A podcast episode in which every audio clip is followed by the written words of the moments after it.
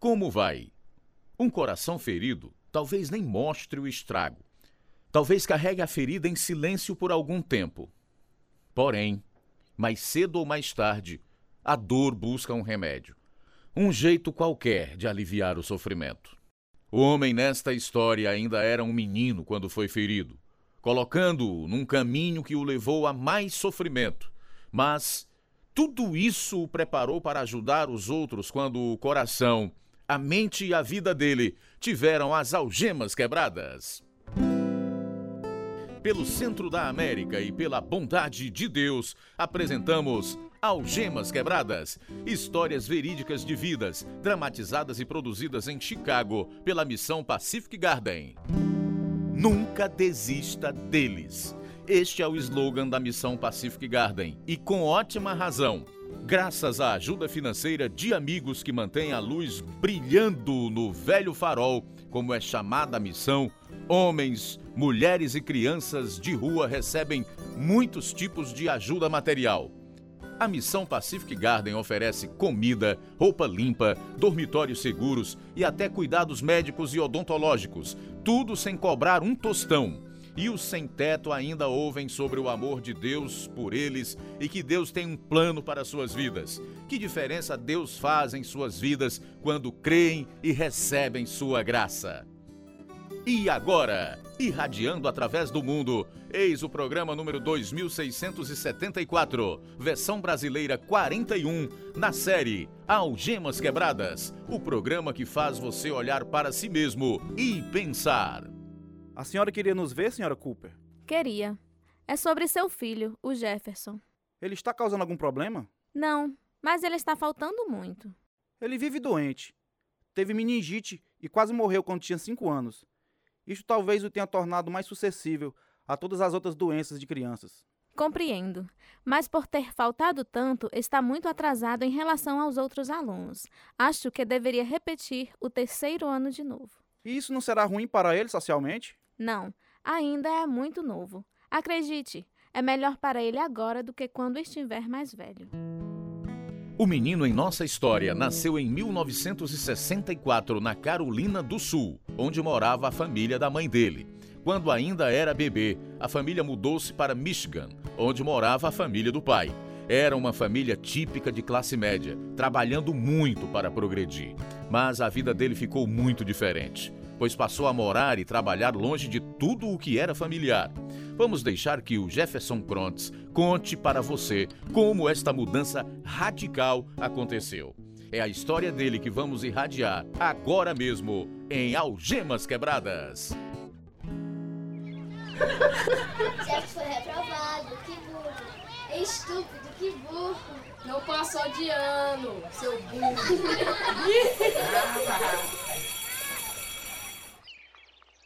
O ridículo e a rejeição são coisas grandes demais para um menino pequeno.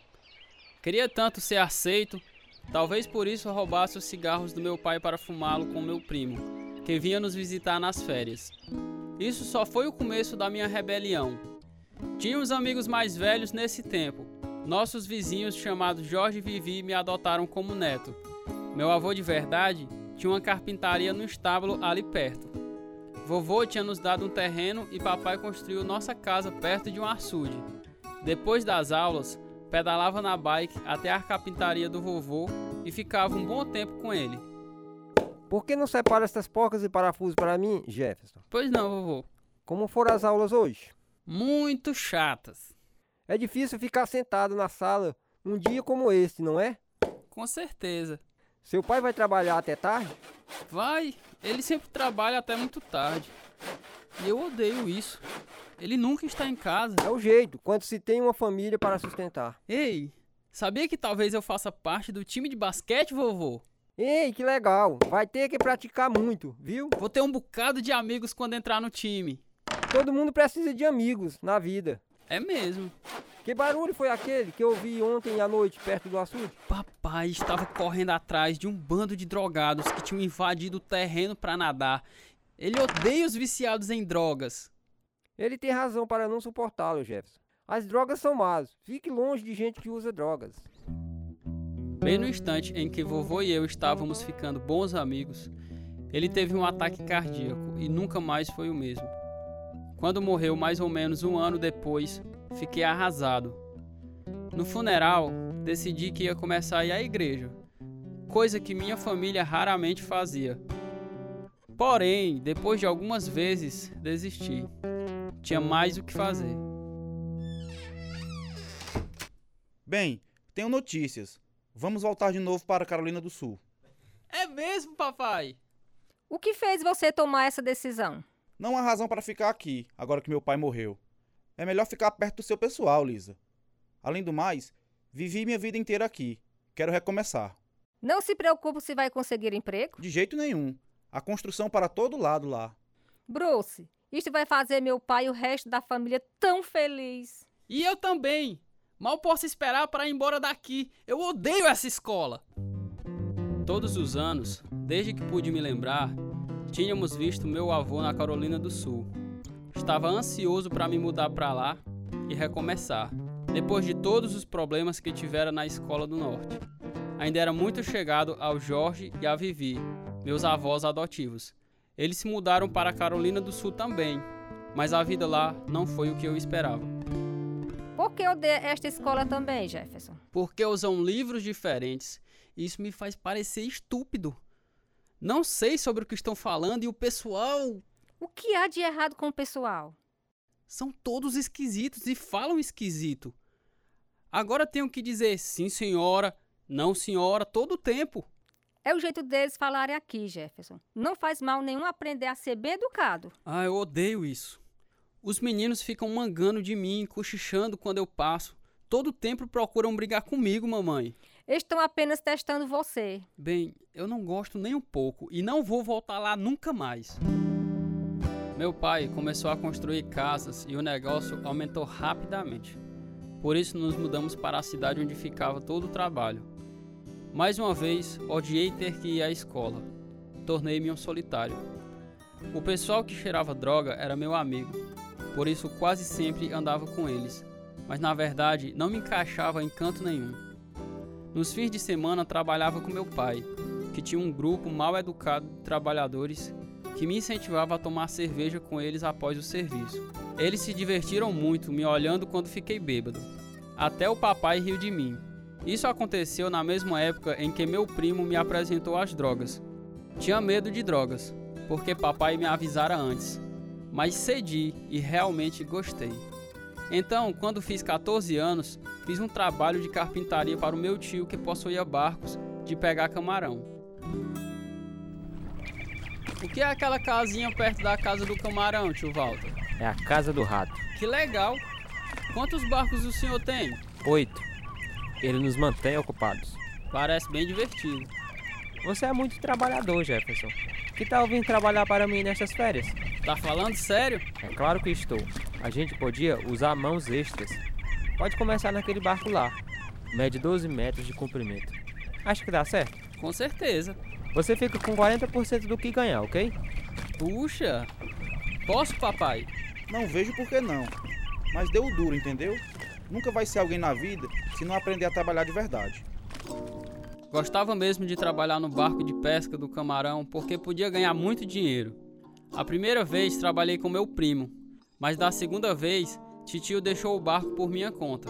Eles até me deram um carro. Quando voltávamos do mar, meus amigos e eu nos sentávamos no cais e usávamos droga, até ficarmos totalmente embriagados. Não demorou muito e minha vida de orgia começou a interferir na pesca de camarão. Jefferson, como é que ainda não saiu para pescar? Dormi demais, tio Walter. Você não está nada bem. Desmaiei ontem à noite.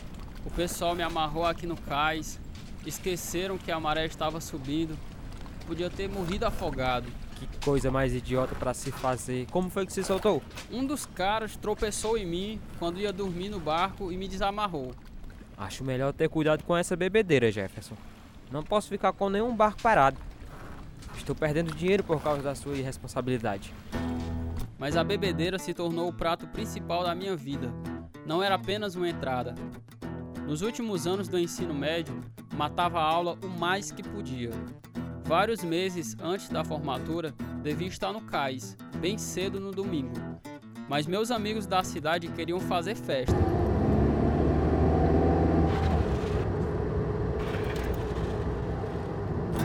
Bêbado e completamente drogado, não estava em condições de dirigir quando saí para o cais às 3h30. Na metade do caminho cochilei. Meu carro raspou numa árvore, derrapou no meio da rua e se chocou numa loja velha.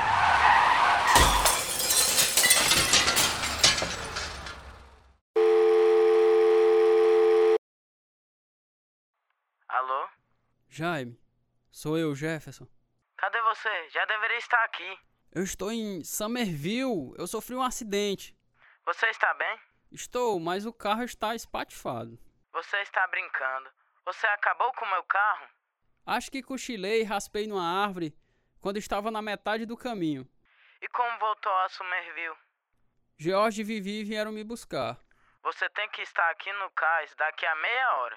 Eu não estou em condições de trabalhar hoje. Você é totalmente irresponsável, Jefferson. As festas são mais importantes para você do que o emprego. Você não vai chegar a lugar nenhum com essa atitude. É melhor dar um jeito e vir para cá, senão... Estava destruindo minha vida em todas as áreas, estudos, emprego, dirigindo, até mesmo a moça que estava namorando me deixou pelo ex-namorado. Estava tão deprimido que certa noite, bem tarde, peguei um bocado de comprimidos da farmacinha e fui ao parque da cidade, planejando me suicidar. No último instante, não tive coragem. Quando cheguei em casa, papai me esperava à porta.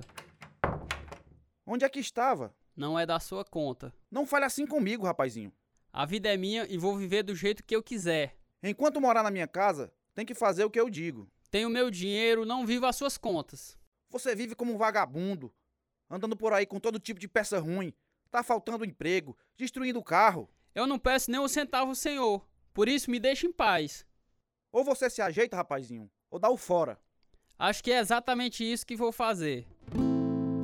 Na noite da formatura, meus pais deixaram que eu fizesse uma festa de despedida em casa, porque não queria que a gente bebesse e dirigisse. Bebi tanto que apaguei no banheiro, bloqueando a porta. Um amigo arrombou a porta e jogou água em mim, mas não acordei. Ele me arrastou até o sofá, onde fiquei até o dia amanhecer. Foi a gota d'água para os meus pais. Você me mata de vergonha, Jefferson. Ora, mãe, deixa de besteira. Todo mundo celebra a sua formatura e fica meio queimado. Não do jeito que você ficou, você está virando um bêbado. E daí? Nunca fale assim com a sua mãe. Não sou mais um menininho. Pois pare de agir como um. Arrume suas coisas e dê o fora. Já estou cheio dessa vida que você está levando e dessa sua rebeldia. Fico feliz demais em sair daqui. Estou cansado de tanta marcação. Não pense que vai usar meu carro. Vou ligar pro Jorge e Vivi. Eles são únicos que se importam comigo. Faça o que bem entender. Mudei-me para a barraca do rato no cais e continuei na minha vida de diversões, que agora incluía cocaína. Sem ligar para os conselhos do meu tio, no dia 4 de julho, levamos um barco para o meio do rio e ancoramos. Planejávamos uma festa, sem nunca sonhar com o que ia acontecer. Estava na cozinha do barco preparando uma dose de cocaína para cheirar, quando o acidente aconteceu. Um amigo tinha caído de 15 metros de altura, do alto do mastro até o convés e estava inconsciente. A festa acabara. As pessoas pulavam em outros barcos à medida que o grupo de salva-vidas chegava para levar meu amigo para o hospital. Levei nosso barco até o cais onde meu tio estava esperando. Não tinha dito para você não levar o barco para o rio? A gente só queria celebrar a independência do país. Veja só o que aconteceu. Um desastre. O cara apenas escorregou e caiu, foi só isso. Acho que quebrou só uma perna. Vão me processar, eu tenho certeza que vão me processar. E a culpa é toda sua, porque não faz o que a gente diz. Você me arruinou. Sentindo-me infeliz e inseguro, fiquei quieto na casa de uns amigos meus uns dias. Parei de trabalhar para meu tio e fui ajudar um primo meu. Um dia, quando eu estava coberto de graxa, ajudando meu primo a colocar um motor novo no barco dele, um amigo da ilha apareceu e me convidou para uma festinha na casa dele, aquela noite. Aceitei, mas ia ter uma surpresa. Ei, Jefferson, que bom que você veio, entre. Tirei a graxa de cima de mim. Estamos no meio de um jogo. Quer um refrigerante? Tem cerveja não? Não, estamos em um estudo bíblico. Como sempre, não me enquadrava porque não eram iguais a mim. Eu não tinha a menor ideia sobre o que estavam falando, mas havia algo diferente neles. Uma alegria calma que me atraía. Comecei a passar mais tempo com eles nos meses seguintes. Eles me deram uma Bíblia e eu lia, mas não entendia nada. Parei de andar com meus velhos amigos e parei de usar drogas. Queria realmente mudar de vida. Continua ocupado, Jefferson? Há sempre o que fazer num barco de pesca. Jesus passou muito tempo com pescadores. Foi? Ele disse aos seus discípulos que os faria pescadores de homens. Que tipo de isca ele recomendou? Amor e obediência. A gente podia usar mais isso. Estou tentando ajeitar a minha vida, mas é difícil demais.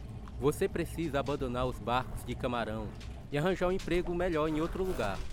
Pode ter certeza de que eu gostaria de mudar, mas não sei como. Estou fazendo pesquisas por aí, mas até agora ninguém está precisando de empregado. Um amigo meu me falou sobre uma turma que vai de carro até a Carolina do Norte e trabalha lá, de segunda a quinta, toda semana. Fazendo o quê? Trabalhando com fios de alta tensão. Parece legal, Jefferson. Vou orar por você. Alguém em casa? Estou na cozinha. Vim só para lhe dizer que saí do emprego com os camarões, mãe. E vai trabalhar em quê? Vou trabalhar em fios de alta tensão. Parte de uma turma que tem sede em Walterboro. Eles vão à Carolina do Norte para trabalhar de segunda a quinta. E onde vai ficar na Carolina do Norte? O pessoal rachou o aluguel de uma casa. Acho que está cometendo um grande erro, Jefferson. Você sempre disse que gostava de pescar camarão e seu tio contava com você como sócio. Preciso fazer algo diferente. Além do mais, o tio Walter já está cheio de mim. Você vai odiar este emprego. Vai voltar mais depressa do que pensa. Arrumei minhas coisas e fui para Walterboro, onde fiquei com meu avô. A turma me pegava às 2 da manhã e íamos até a Carolina do Norte. Chegávamos lá às 6h30. Depois de trabalhar o dia inteiro, íamos para a casa alugada, onde fazíamos o jantar e eu lavava os pratos depois. Ei, nortista! Dá um tempo! Nasci na Carolina do Sul também. Você nasceu nas férias? Ei, você é salvo? Sou. Mas não vou muito à igreja, só de vez em quando. Como é que não vai à igreja, nortista? Se ama ao Senhor, tem que fazer com que os outros saibam disso. E com certeza tem que fazer Deus conhecido através de suas ações. É melhor ser um salvo nesse emprego da gente, não é mesmo, pessoal? Sim, com certeza. Verdade. Falou e disse, se cometeu um errinho, já era. Vai encontrar-se direto com seu Criador. E sabe o que a Bíblia diz sobre isso, não é?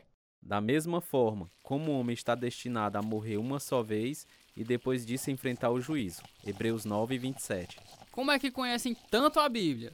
Bem, sou salvo, Jefferson. Todos os filhos de Deus devem saber o que ele nos ensina na Bíblia. Com certeza não podia ser julgado por meus próprios méritos. Ninguém pode. Deus diz que todos nós somos pecadores. Qual é mesmo o versículo de Isaías que diz que somos trapos de imundícia para ele? Eu tenho este versículo marcado. Isaías 64, versículo 6. Mas todos nós somos como um imundo, e todas as nossas justiças como um trapo da imundícia. E todos nós murchamos como a folha, e as nossas iniquidades como um vento nos arrebatam. Exatamente. É uma coisa terrível cair nas mãos do Deus vivo. Todos os dias eram assim. Trabalhávamos, jantávamos e falávamos sobre a Bíblia. O supervisor da turma me convidou para ir à casa dele. Sempre sentávamos e conversávamos juntos. Em dezembro, uns 4 meses depois de trabalhar com esta turma, eles me convidaram para ir a um culto de reavivamento na igreja deles. Fui porque vi algo na vida deles que eu não tinha, mas queria. A Bíblia diz, em Jeremias capítulo 17, versículo 9, o coração é mais enganoso que qualquer outra coisa. E sua doença é incurável. Quem é capaz de compreendê-lo? Meu amigo, você não tem a mínima ideia de como seu coração é depravado. Mas Deus conhece o seu coração. Não há nada escondido dele. Cada pensamento ruim, cada palavra odiosa, cada ação feita às escondidas. A Bíblia diz que não há um justo, nem sequer um. Por isso, o próprio Deus tornou-se homem e morreu em nosso lugar. O salário do pecado é a morte. Ele derramou seu sangue para perdoar nossos pecados, mas ressuscitou para nos dar sua justiça. Ele lhe dará um coração novo. Quando colocar sua fé e confiar nele, ele virá morar em seu coração, se lhe pedir. Vi que precisava do Salvador. Mas quando o pastor fez o apelo aquela noite, saí pela porta dos fundos, com o coração convicto. Fui direto para casa e quando cheguei onde vovô morava, corri para trás do barracão até um campo de milho e me ajoelhei. Deus, não conheço muito sobre o Senhor, nem sobre a Bíblia, mas o que ouvi hoje à noite, sei que é verdade. Preciso de Jesus em meu coração. Eu sou o imundo, Senhor. Não mereço ser salvo, mas eu quero muito ser. Por favor, venha morar em meu coração e me faça de novo. Tome mais um pouquinho de café, Jefferson. Vivia dizendo que era salvo, Randel, mas não era. Na realidade, nem sabia o que isso significava. Estava claro como cristal. Acertou as coisas com Deus? Com certeza. Assim que o culto acabou. Não consigo acreditar na paz que tenho agora em meu coração. Jesus, o libertador. Você vai ter que me ensinar tudo sobre esta nova vida, porque eu não sei de nada. É bom andar com os outros crentes. Mas Deus lhe deu o Espírito Santo no instante que foi salvo. Ele é o professor de verdade. Ele vai fazer você saber quando errou. Você não terá paz na alma. Sabe o que me preocupa? Minha família e amigos. Acho que ninguém é salvo, com exceção do vovô. Não me lembro de ninguém falando sobre Jesus ou sobre a salvação. Você agora é uma testemunha de Jesus, Jefferson. A Bíblia nos diz para ir pelo mundo pregando o Evangelho. Pode acreditar que vou fazer isso. É bom demais para ficar somente comigo.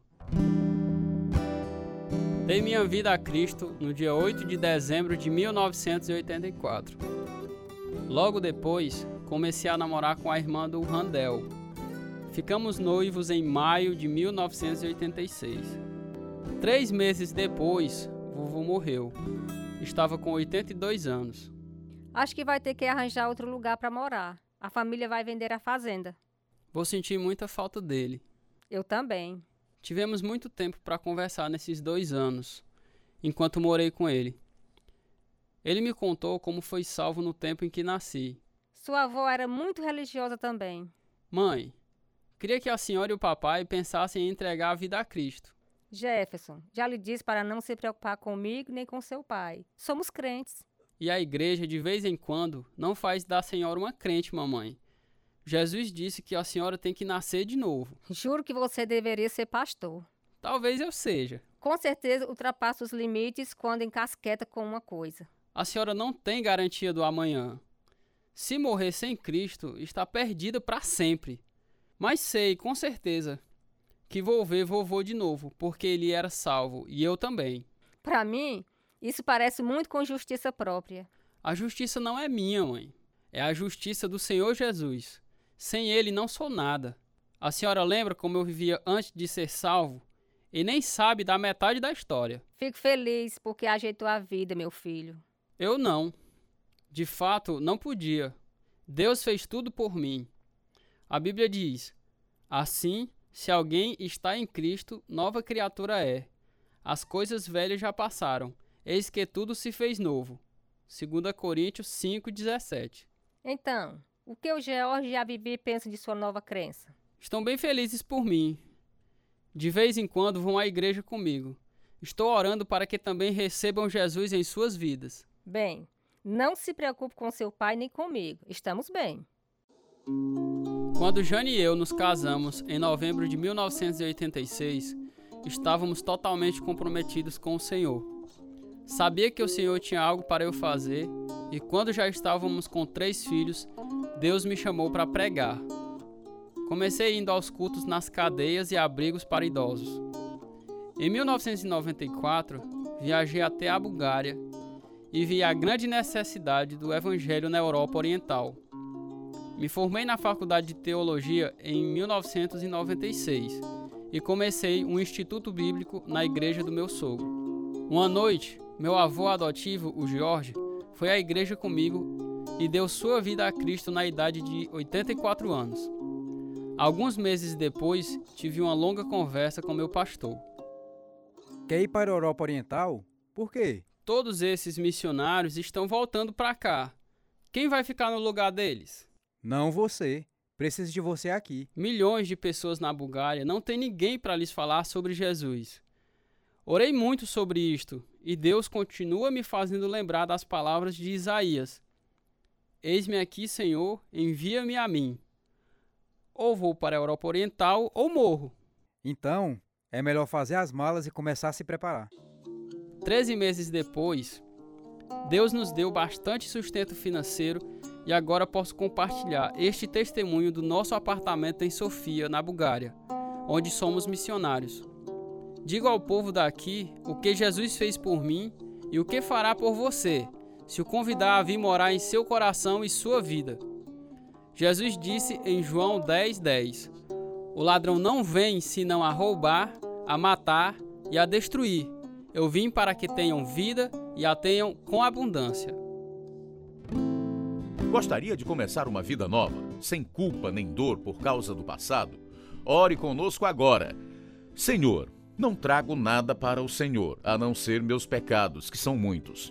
Creio que o Senhor pagou o preço por eles na cruz. Creio que o Senhor ressuscitou dos mortos e virá morar em meu coração e na minha vida agora mesmo, ajudando-me a viver para o Senhor. Obrigado pelo seu perdão e pelo dom da vida eterna.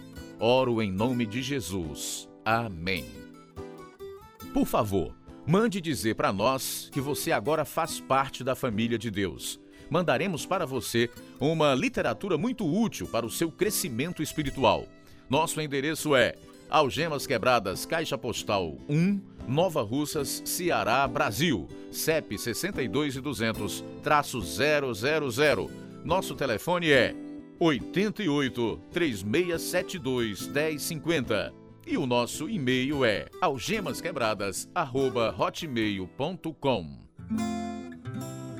Este é o programa número 2674, versão brasileira 41, Jefferson Prontz.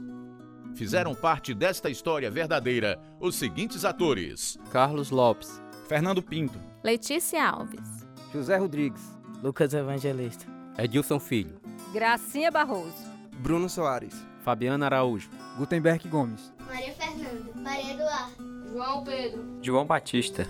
Tradução: Edissa Soeiro. Direção: João Carvalho e Lina Gossen. Produção: João Lucas Barroso. Música: Ismael Duarte e Heriberto Silva. E eu sou Luiz Augusto. Algemas Quebradas foi gravado nos estúdios da Rádio Ceará, Nova Russas, Ceará, Brasil. Algemas Quebradas está sendo produzido pela Missão Pacific Garden para mostrar, através de histórias verdadeiras, que se a sua vida está vazia, pode ser cheia até derramar. O endereço da Missão Pacific Garden, 1458 Sul Canal Street, Chicago, Illinois, 60607, Estados Unidos. O nosso endereço no Brasil é Algemas Quebradas, Caixa Postal 1, CEP 62200-000, Nova Russas, Ceará, Brasil.